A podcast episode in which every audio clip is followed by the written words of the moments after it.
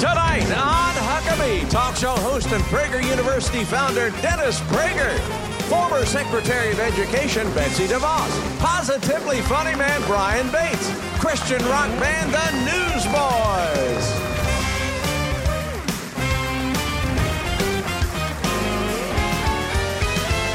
That's Trey Corley in the Music City Connection. And I'm your announcer, Keith Bilbrey. Huckabee.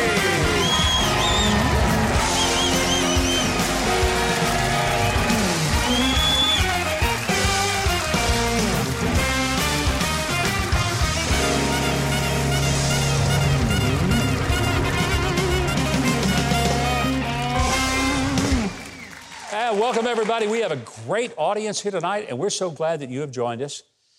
Tell you a little story. 50 years ago, in June, 50 years ago, long time ago, I was a very young guy. I attended Explo 72 in Dallas, Texas.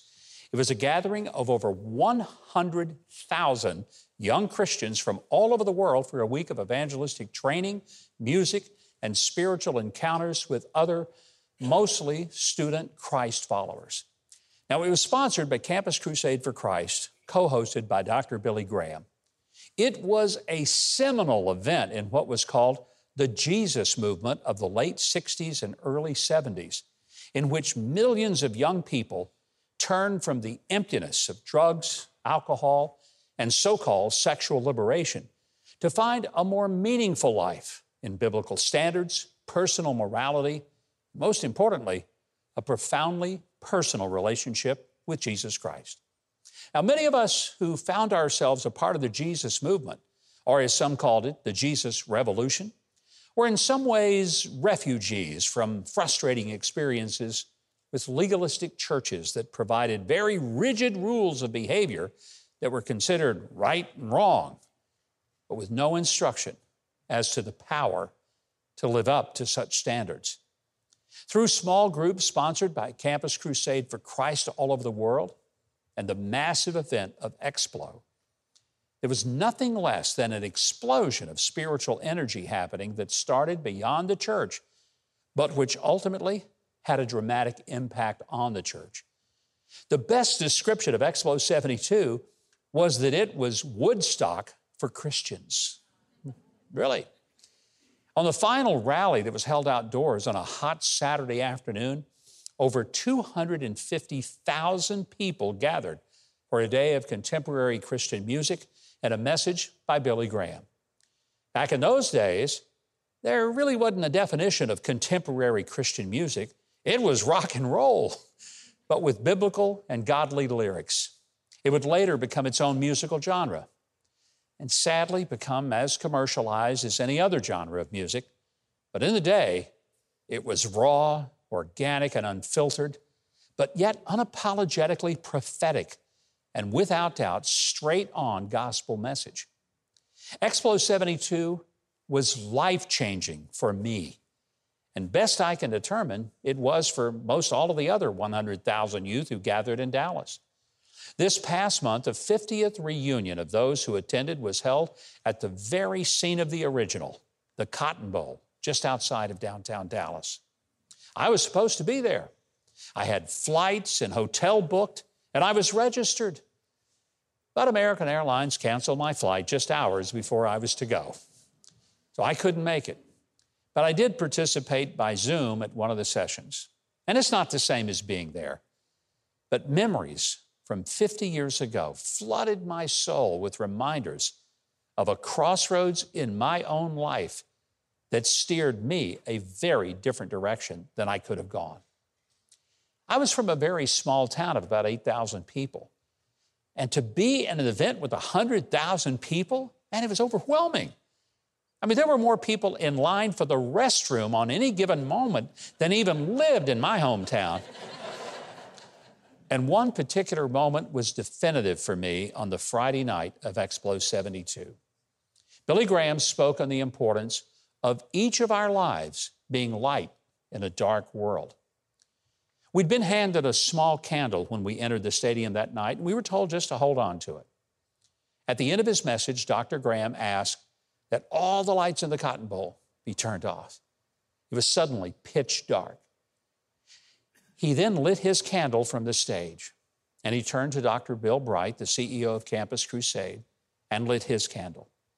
They in turn lit the candles of two others, and the four became eight, then 16, 32, 64, and beyond. And every second or so, the number of candles doubled so that in a very short period of time, over 100,000 candles illuminated the cotton bowl, so that the orange glow of the flickering flames was so bright that people living in the Cotton Bowl neighborhood called the Dallas Fire Department to report the Cotton Bowl was on fire. Actually, it was, but not like they were used to. While the image of a 100,000 candles lighting up the Cotton Bowl was a sight I'll never forget, it was actually another sight that proved to be life changing for me that evening. Because when the lights were all turned off and Billy Graham lit the single candle, he told us that the darker things were, the more impact happened from the tiny light of a small candle. That moment, it was as if God reminded me that the world I lived in was dark and separated from Him. I felt inadequate, unprepared, insignificant, and unimportant in such a time and a place. But then and there, I was reminded that even a small light in darkness has an impact. Before that night, I doubted, quite frankly, I would ever amount to much or that I would ever do anything important. That moment changed that. And from that time on, I believe that God actually wanted to use me. And more importantly, that He could. I was never the same.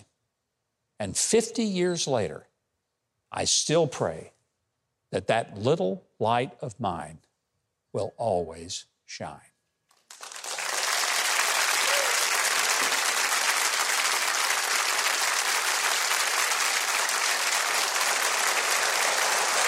As my first guest tonight puts it, we live in the age of the absurd. Down is up, dark is light, evil is good.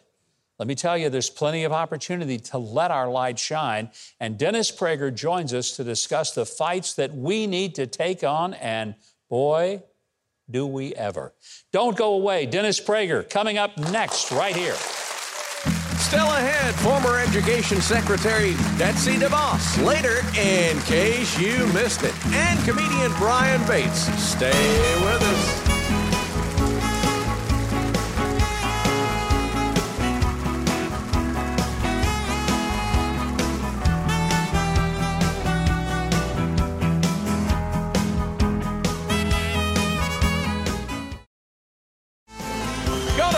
MikeHuckabee.com and sign up for his free newsletter and follow at GovMikeHuckabee on Twitter.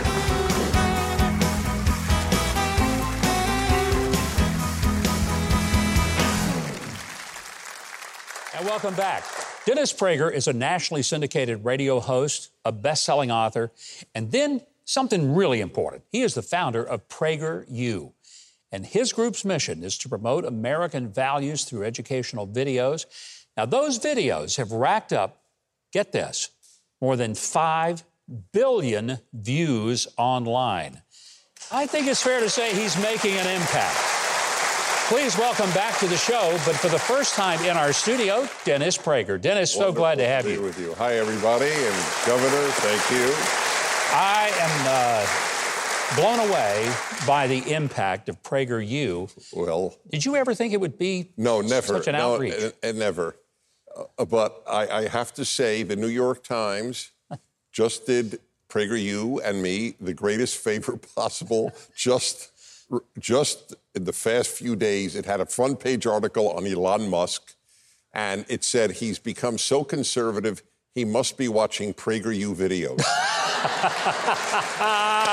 Is that What great? a compliment. Oh. oh my gosh. You, you cannot buy that kind of publicity. That is correct. But you know, everyone that I have known who has seen the PragerU vi- videos recognize that they're practical, they're not long, so people can certainly uh, manage to, to watch them in their busy schedules, but they're also done very professionally and powerfully. it's not possible for people to, to know how much work goes into every one of the five minute videos. We fact check everything over and over. There are about five editors plus the presenter. I'm one of the editors, so I know how much work goes into it. And that's part of the reason for, for well, it's a big part of the reason for its success.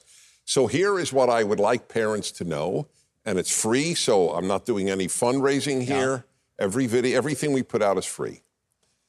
I believe that unless your child is going to study STEM, science, technology, engineering, or math, they would learn more, be a finer human being, and truly significantly be wiser if they watched our 500 videos than if they went to Princeton.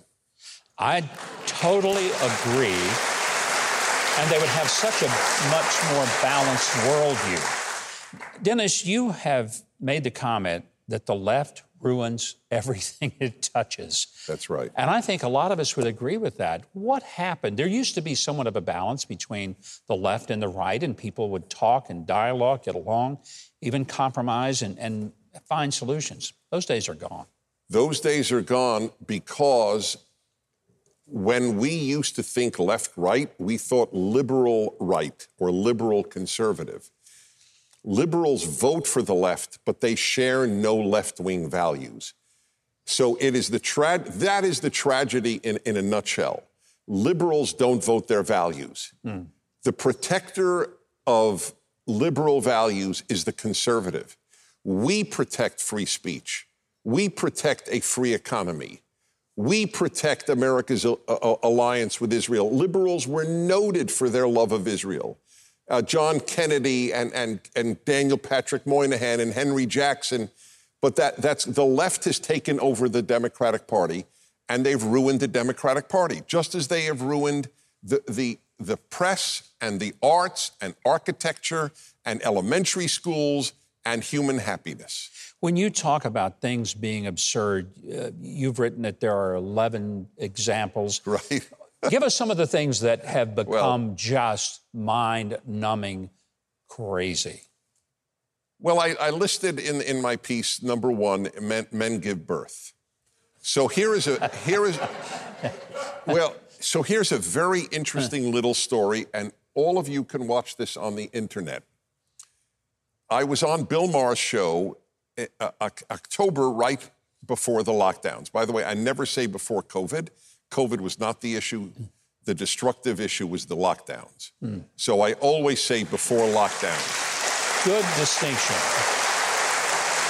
So this was October or November of, of 2019.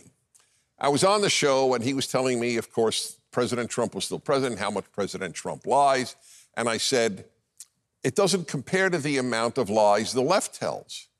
And of course, I'm the only non liberal or non left in, in the entire building. Yeah. And which I love, by the way. I get it. Yeah. I, I, it's actually a high for me. And, and, and so I, I, said, I said, it doesn't compare. And he says, oh, yeah, like what? And I said, well, for example, like America is systemically racist. That is a gigantic lie. It is the least racist multi ethnic, multicultural, or a multi racial country in, in world history. Uh, and, uh, and I'll give you another one men menstruate. And Bill Maher starts to laugh. And the whole panel I'm with on stage start to laugh. And the entire audience is laughing. And Bill Maher goes, Who says that? You could all see it. It's gone viral on the internet. Who says that? Now, every leftist says that. Yeah. In other words, what was regarded as absurd by Bill Maher and his audience and his panel just two and a half years ago is now normative on the left. So that's just one. I, as you said, I, I, wrote 11, and I don't remember them uh, all by heart, but, uh, uh, well, um, America systemically racist is an absurdity. Yeah. Uh, uh, as I, this is one of the great questions to ask any of your relatives, can I look at the audience Absolutely. Hey. They love you. They love you here. Thank you. Thank you. I love you. So I want you to ask because I do this all the time. So raise your hand if you if you don't have a leftist in your extended family. No hands go up. Okay. So so I said, ask them totally uh, honorably. Uh, just ask them this: Do you think America is systemically racist? They'll say yes. Otherwise, they're not a leftist. And and then say, so I'm curious. How do you explain 3 million blacks moving to America from Africa and the Caribbean in the last few decades? So now they may deny it, but you could say, look it up, and you give them a New York Times source, uh, which to them is like giving a, a, Christian or a Jew a biblical source. and, and, and, and, so just say it's, it's, it's, it's there. How do you explain? So either all of those 3 million blacks are stupid, or it's not true. One, there are only two possibilities. As I say, did any Jews move to Germany in the 1930s? Yeah. N- not one. Yeah. As bad as it was for Jews in Eastern Europe, not one moved to Germany because Germany really was systemically racist. Yeah. But America is the land of opportunity for black Africans and black Caribbeans. That's the point. It is the land of opportunity for every race. Absolutely. That's pretty uh, compelling. Very compelling. Well, I, I, just think it's so important what you're doing. And I, am pretty sure that the reaction you're getting from this audience is a little different than the one you got from Bill Maher's audience. Right. So I want you to know, though, as much as I am touched by your audience's hmm. reaction, and I, and I truly am, I don't know I, I, if I am more motivated by this or when I'm booed. I don't. I, I, they both motivate me profoundly. Well, Dennis, I can tell you this. You motivate millions of Americans with yeah. the wisdom that you have done. The radio show is, in my mind, a small part of what you're doing, but your books, and more importantly, PragerU, which must be one of the most ingenious ideas that anyone has come up with in the last 50 years. It is just a godsend to this country. I, I just need to say, because God is watching, it wasn't my idea. You're, you're, humble to say it, but without you, it would not That's have true. happened. Without me, it, it, would be something else. That's true. But, at, but it was Allen Estrin's idea, my, my buddy, the producer of my show, uh, and I always want him to get the credit. That's why we want to have you back. Thank you very we, much. And we do. Our audience is going to want to check out everything that Dennis Prager is doing with PragerU.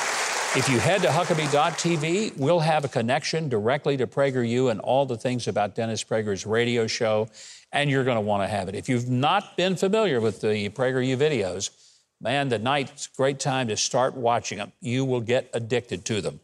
Speaking of addicted to things, Keith Bilbrey is addicted to telling us what's on the show for the rest of the evening. So we're going to turn it over to him and see what he's got to tell us. Well, there's plenty of laughs ahead with comedian Brian Bates. And up next, the crazy side of the news with In Case You Missed It on Huckabee.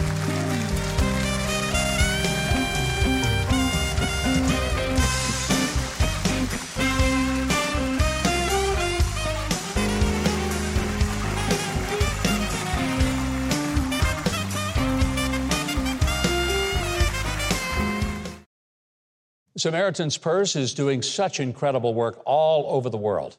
And we're so thankful to the generous people just like you who make it possible for this great ministry to continue expanding God's kingdom by reaching people's physical as well as their spiritual needs. Now, if you want to give to Samaritan's Purse, visit their website or call them today. Thanks and God bless. Well, a couple of years ago, we introduced you to some Huck's heroes from an incredible organization called Mercy Chefs. Well, they must have been busy since last time we met. And we thought it was maybe time for a little update on where they're making a difference around the world.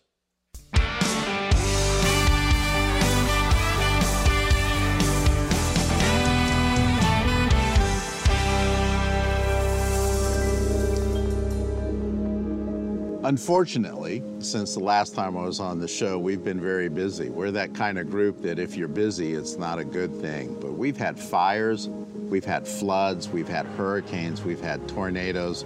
We have war in a foreign country. And Mercy Chefs has been at the heart of all of those. Well, one of the big things we were involved in um, over the last year, year and a half was Hurricane Ida in New Orleans. Just what a brutal storm. Our team came together.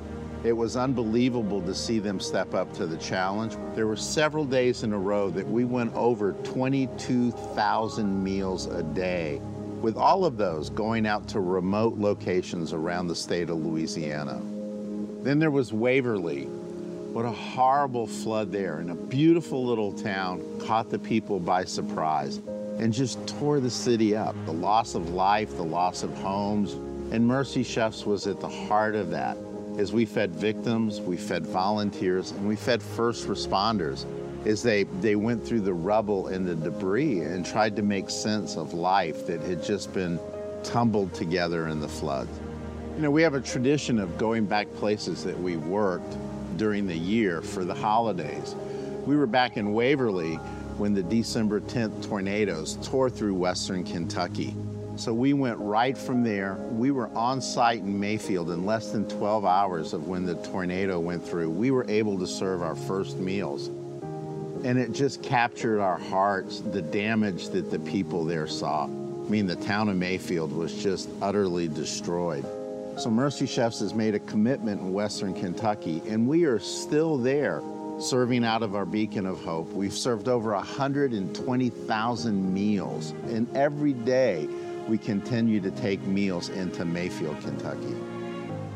In the middle of this crazy year, when you think you've seen everything, along comes a war in Ukraine. Mercy Chefs went over.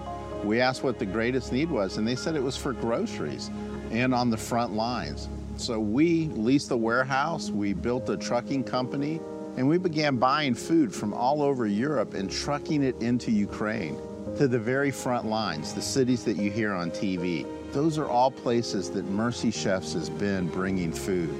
To date, we've moved over two and a half million pounds of food to the front lines of the war in Ukraine, feeding the people there that are suffering under such a brutal attack. Our call at Mercy Chefs is to feed people, to just go feed body and soul. We have incredible people that just give their life to sharing a meal to people that, that are, are in need or hurting. Our Mercy Chef team, what an incredible bunch of people. So this year promises to be equally challenging to the last 16 years. We have a big hurricane season on the way. Our work in Ukraine continues, and we just appreciate you guys shining a light on what we're doing. And we'll be back. We'll give you updates, and we'll let you know what's going on in the world of Mercy Chefs. Thank you guys for being a part of what we do.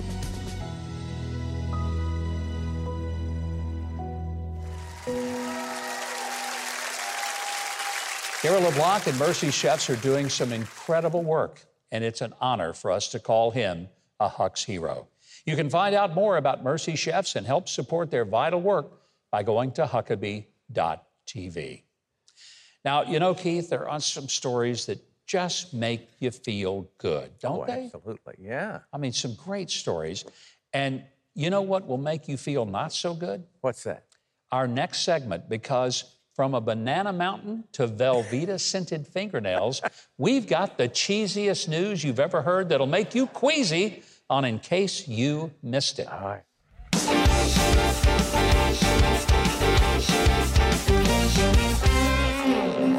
Well, we got to talk about this first because we recently had a whole stage full of Elvis impersonators on Wasn't our that show. cool? It was cool. It was great. enjoyed But the company that licenses Elvis's name and image, they ordered Las Vegas wedding chapels to stop offering Elvis themed weddings. Really? I mean, I'm just shocked. I mean, having a, an Elvis marry you is pretty much a big part of Vegas's $2 billion a year wedding industry. And I've already ordered my wig. I was going to go out there and do that this summer. By the way, $2 billion, that's almost as much money as Reno makes on divorces. So I mean, that's a lot of money. By the way, the Elvis licensors, they claim they just want to be a partner with the chapels to ensure that they're fully licensed and authorized. But I got to tell you, Keith, my suspicious mind tells me that they want a hunk a hunk of the profits, is what they yeah. and many struggling family owned chapels say that without Elvis, they can't be taken care of business in a flash. And these folks, I know you'll be surprised, but they're all shook up. They really are. Oh, it gets worse. They're feeling way down. They are. They're crying in the chapel. That's what they're doing. Howling like a hound dog. They won't surrender, but it's now or never. Oh. What they're doing, they're begging the licensors, don't be cruel. All right, I'm getting a signal from the producers that if I don't end this right here, we're going to have to buy an Elvis license. so I think I better. I think you're headed that way. Well, here is a, I call it an appealing story. Okay. A Jewel Osco supermarket in Westmont, Illinois, created a display of 70,000 pounds of bananas. Now, if they'd added 50,000 jars of peanut butter, the Elvis people would have sued them. but all of this was to break the Guinness World Record for the largest display of fruit. Now, the record for the largest display of nuts is still in Congress.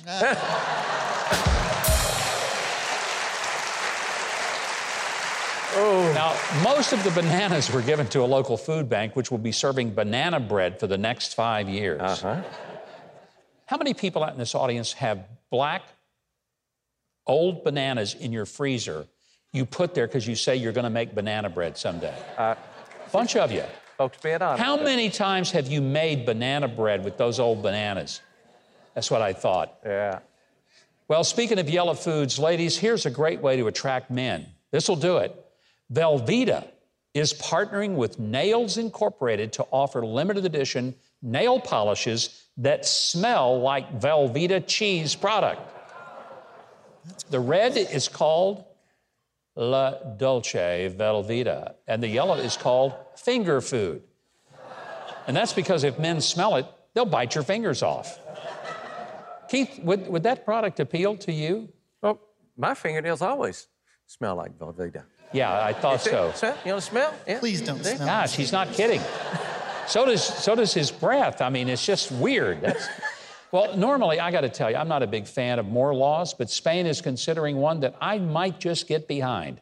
The government wants to make it mandatory for companies with those endless voicemail menus to allow callers to choose to talk to a live human being instead.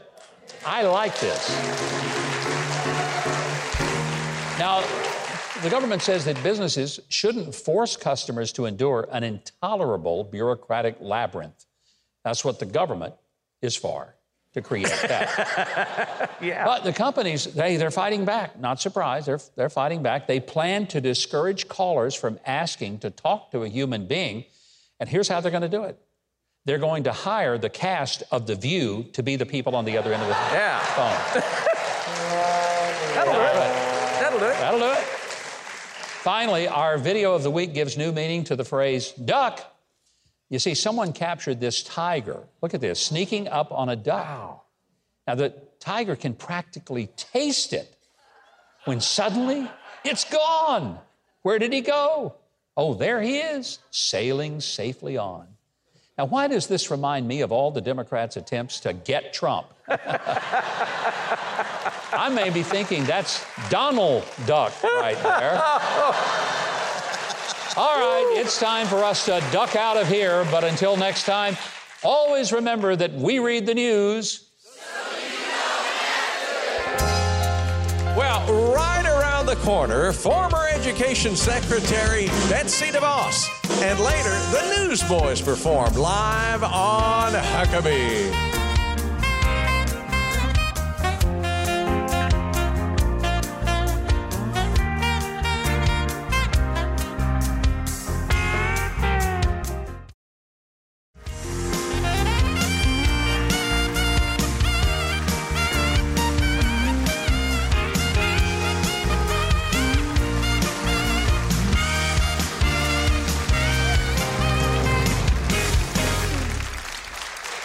Welcome back. Betsy DeVos has decades of experience in the education freedom trenches. She served as the education secretary in the Trump administration, and she says the time has come for a new approach to American education because we've tried throwing truckloads of money at schools, and that even that didn't make them open school any sooner during the pandemic. We've tried banning poisonous ideologies like critical race theory, but that's not stopping the radicals from trying to indoctrinate kids. So maybe, just maybe, the real answer is school choice. I want you to welcome to the show former Secretary of Education and the author of this brand new book called Hostages No More, Betsy DeVos. Madam Secretary, welcome. Thank you so much, I am very, very glad to welcome you and to talk about this book because you were on the front lines fighting for education freedom. And the neat thing was the teachers' unions just loved you for that, right? They did indeed. Yeah. You're the only Secretary of Education that needed personal protection because of the threats. I, I just don't even understand that. I know it was it was really hard to understand, and it still is. Um, my heart and my advocacy for 30 plus years has been for kids and for their futures. Uh, but there are there are powerful forces that stand against that in the in the form of the teachers unions, or as I like to refer to them, the school unions, because they try to envelop everybody into their into their network. We've seen some pretty crazy things lately. Uh, school boards uh, in places like Virginia that essentially told parents, just shut up and send your kids to us. We'll take it from there. That's right. I mean, there was a, a, definitive governor's race in Virginia that really hinged on the, the differences between the two candidates, one doubling down on protecting the system and protecting the status quo, and the other standing with parents and kids. And uh, Glenn Youngkin was v- victorious in that. He, he was, and that was a big part of it. Yeah. And, and I think there was some just shock that the Department of Justice even talked about having a special unit that would call parents who would go to a school board meeting and express themselves domestic terrorists. Yes, sending the FBI out to investigate them. I mean, it's just inconceivable. You talk about uh, the importance of parents being involved in their kids' life in this book, Hostages No More. I love the title because, really, in, in some ways, parents um, and children are being held hostage by an educational establishment that sort of says, We got this, don't interfere with us. When you went to the Department of Education, I don't think anybody doubted that you were going to be a disruptor, that you intended to be, to try to say, there's got to be better ways. We've tried the big money approach, results are not good. Exactly. Uh, you're a champion for school choice. Tell, tell us what that looks like. Well, I like to actually refer to it more broadly as education freedom. Because when we talk about school choice, Hmm. I like that. I like that a lot. Well, yeah. we, we think about buildings, Yeah. and education can actually happen well beyond buildings. And we need to think more broadly about what that experience could be like for kids in their K 12 years.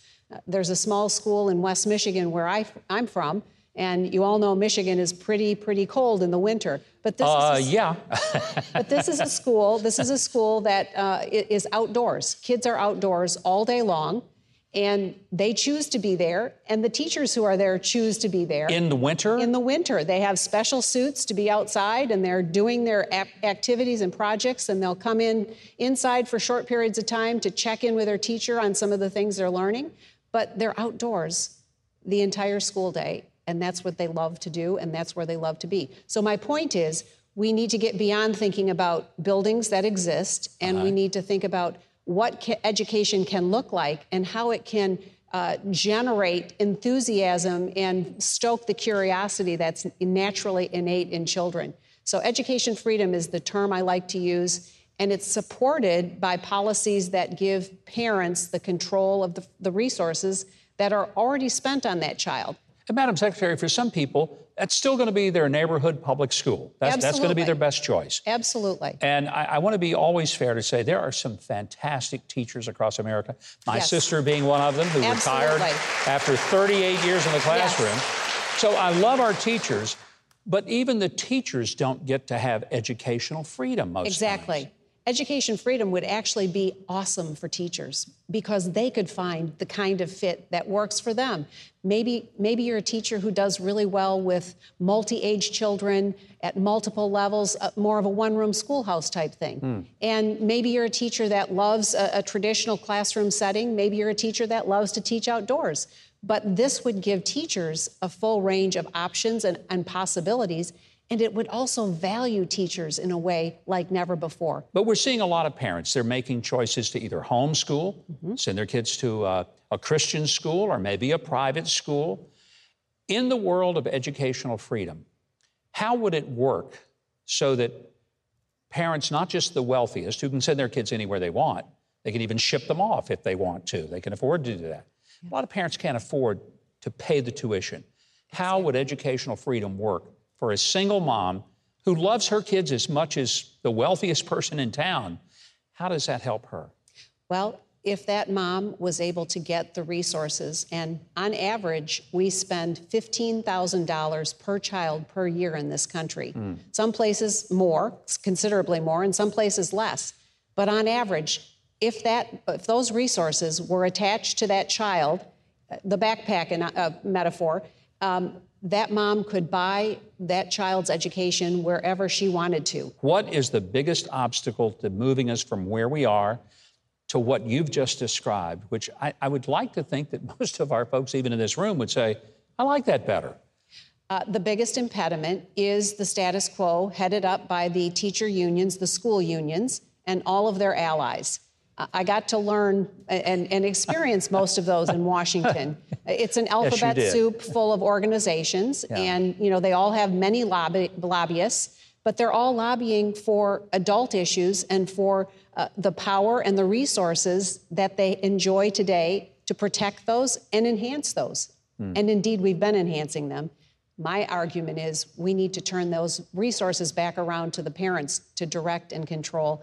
And we'll see a lot, first of all, we'll see a lot more creativity around the uh, kind of experiences kids can have in their learning.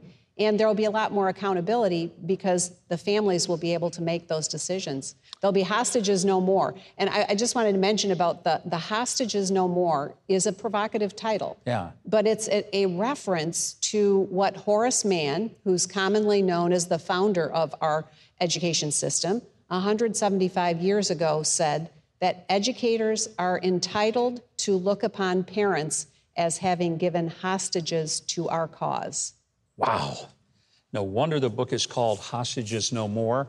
Uh, I think parents across America are one going to hear from the former Secretary of Education who spent a lifetime trying to bring real reform to the educational environment. Our audience is going to want to check out your latest book, Hostages No More The Fight for Education Freedom and the Future of the American Child. We have a link to the book and to also Secretary DeVos at Huckabee.tv, along with all the social media channels that you need to keep up with Betsy DeVos. Speaking of keeping up with stuff, Keith Bilbrey, he has been keeping up with what's going to be on this show, and he's going to tell us about it right now. Well, stay right there. There's lots more shows still to come with comedian Brian Bates and the music of the Newsboys on Huckabee.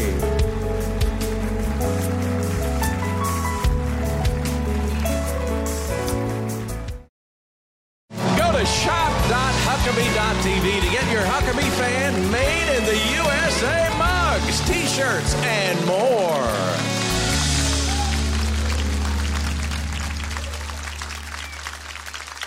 And welcome back. Tonight's comedian is from Rachir, Rachir in Nashville, but he performs all over America. You might have heard him on the Grand Ole Opry and Sirius XM's Laugh USA. His dry bar comedy special is called Uber Important. Would you please welcome the hilarious Brian Bates?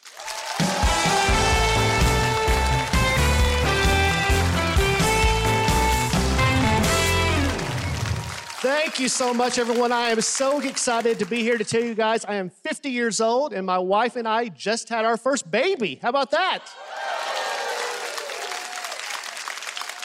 She is two months old. My poor wife has not had one night of sleep because of all the crying. It got so bad last night, she said, If you don't pull it together, you're going to wake the baby.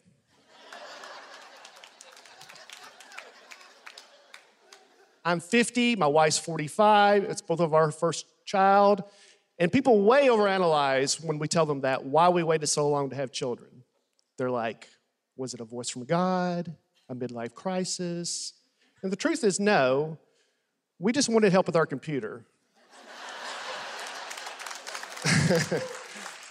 we got questions. Most parents say time slow down. We're like, time speed up. We need some help. now, the real truth is, we just got married two years ago. I was 48, she was 43. It was both of our first marriage. And the crazier thing is, we actually dated for a short time, like 11 years earlier. It just didn't work out. We went our separate ways. But again, for some reason, our friends way overanalyze it. They somehow now think that's a romantic story. They're like, oh, did you guys go your separate ways because you knew the timing wasn't right? And that someday God would bring you two back together? And we're like, no. we went our separate ways because we both thought we could do better.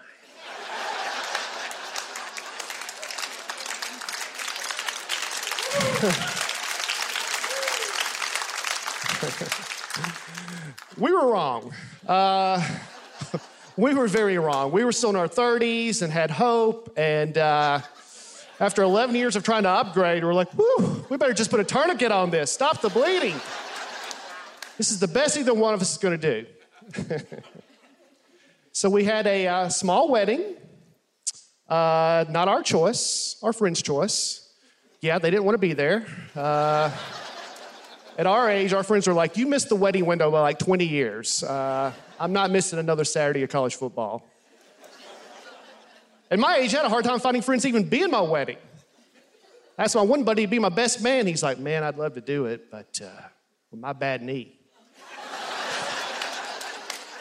if it rains, thing will lock up on me. You know who was excited about me getting finally married? My church. Because they didn't know what Sunday school class to put me in. I go to a big church, has all kinds of classes for all types of different backgrounds. Not for a 48 year old single man. They were stumped. They didn't know what to do. They're like, we can't put him in the youth group. but now I'm in a marriage class in my church, and my married friend said, Man, you got to be careful out there on the road because now that you're married, women will find you more appealing. I was like, What? They're like, Yeah, it's true.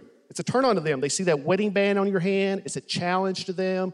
So you got to be careful out there. Don't give in to temptation. I'm like, You are crazy. I did not believe them, folks. I did not. But sure enough, I was right. Um,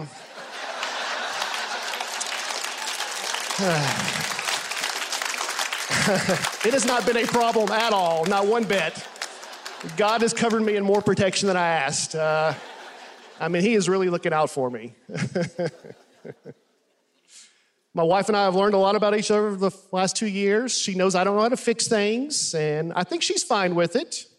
I think she maybe wishes I wasn't quite so proud of it. Other day I came home and she said, Where you been? And I said, I went to AutoZone to get a headlight. She said, Why'd you go all the way to AutoZone for? And I said, Because they'll put in the headlight for you. She said, It takes a big man to have to ask another man to put in a headlight for him. I was like, Well, it was actually a woman, so.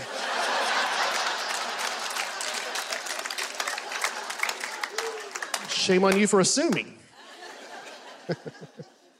we said we weren't going to be these parents. They always thought our kid was the best, the brightest, whatever. But something changes once you have a child.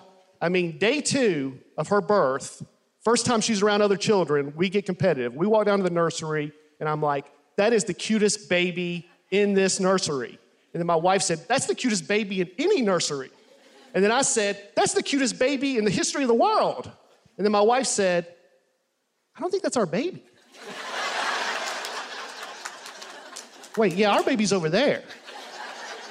I was like, oh, well, our baby is super cute, but that baby is killing it. Uh, kudos to those parents. We're trying to uh, get healthy now as parents. We got to stay in shape. We got to be there for our child. We've cut out fast food. We've cut out all fast food except Chick fil A. We like Chick fil A. Governor, you like Chick fil A? Yeah.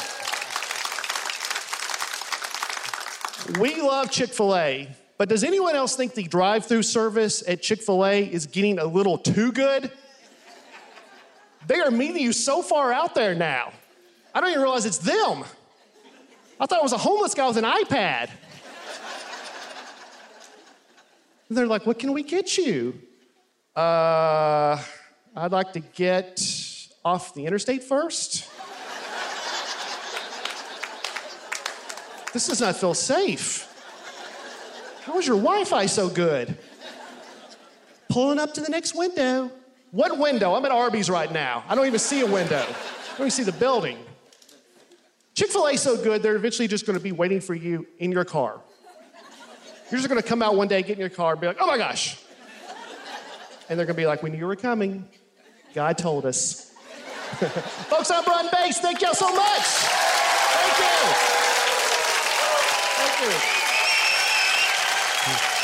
Brian, great having you here. Thank you so much. That Thank was you. great. Thank you so much. I think we've all experienced that whole ex- deal with Chick fil A. It's oh, been Oh, yeah.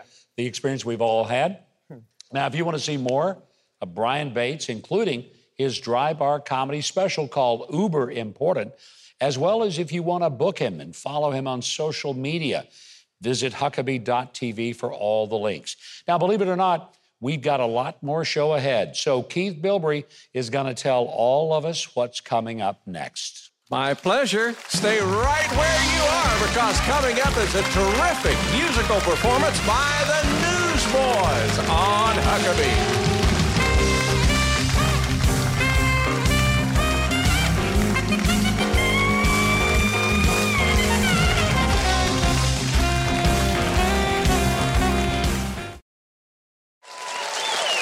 Multi platinum selling supergroup Newsboys has released over 20 albums since their inception in 1985, winning numerable Dove and Billboard awards. Now, their latest album takes aim at the rampant uncertainty and anxiety caused by the pandemic and racial and political unrest. The result is a wonderful piece of music called Stand, one of the most thoughtfully crafted releases of their career, which is home to the encouraging and upbeat song that they're going to perform for you now. It's called Magnetic. Would you please welcome Newsboys?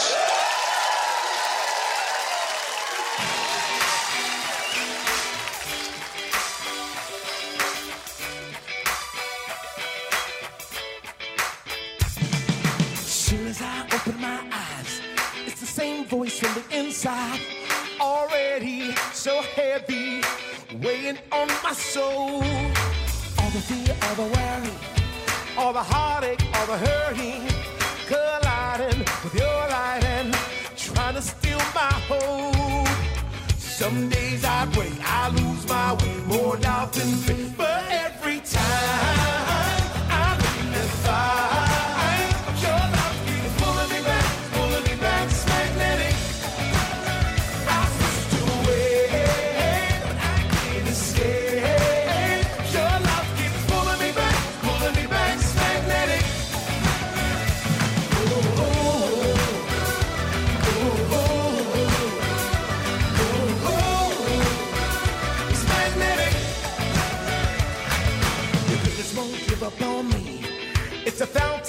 flowing so deep. You're so patient, you're so gracious. It's unconditional. Even when I try to go my own way, even when my heart is in the wrong place, you bring it back around like a boomerang, just like a boomerang.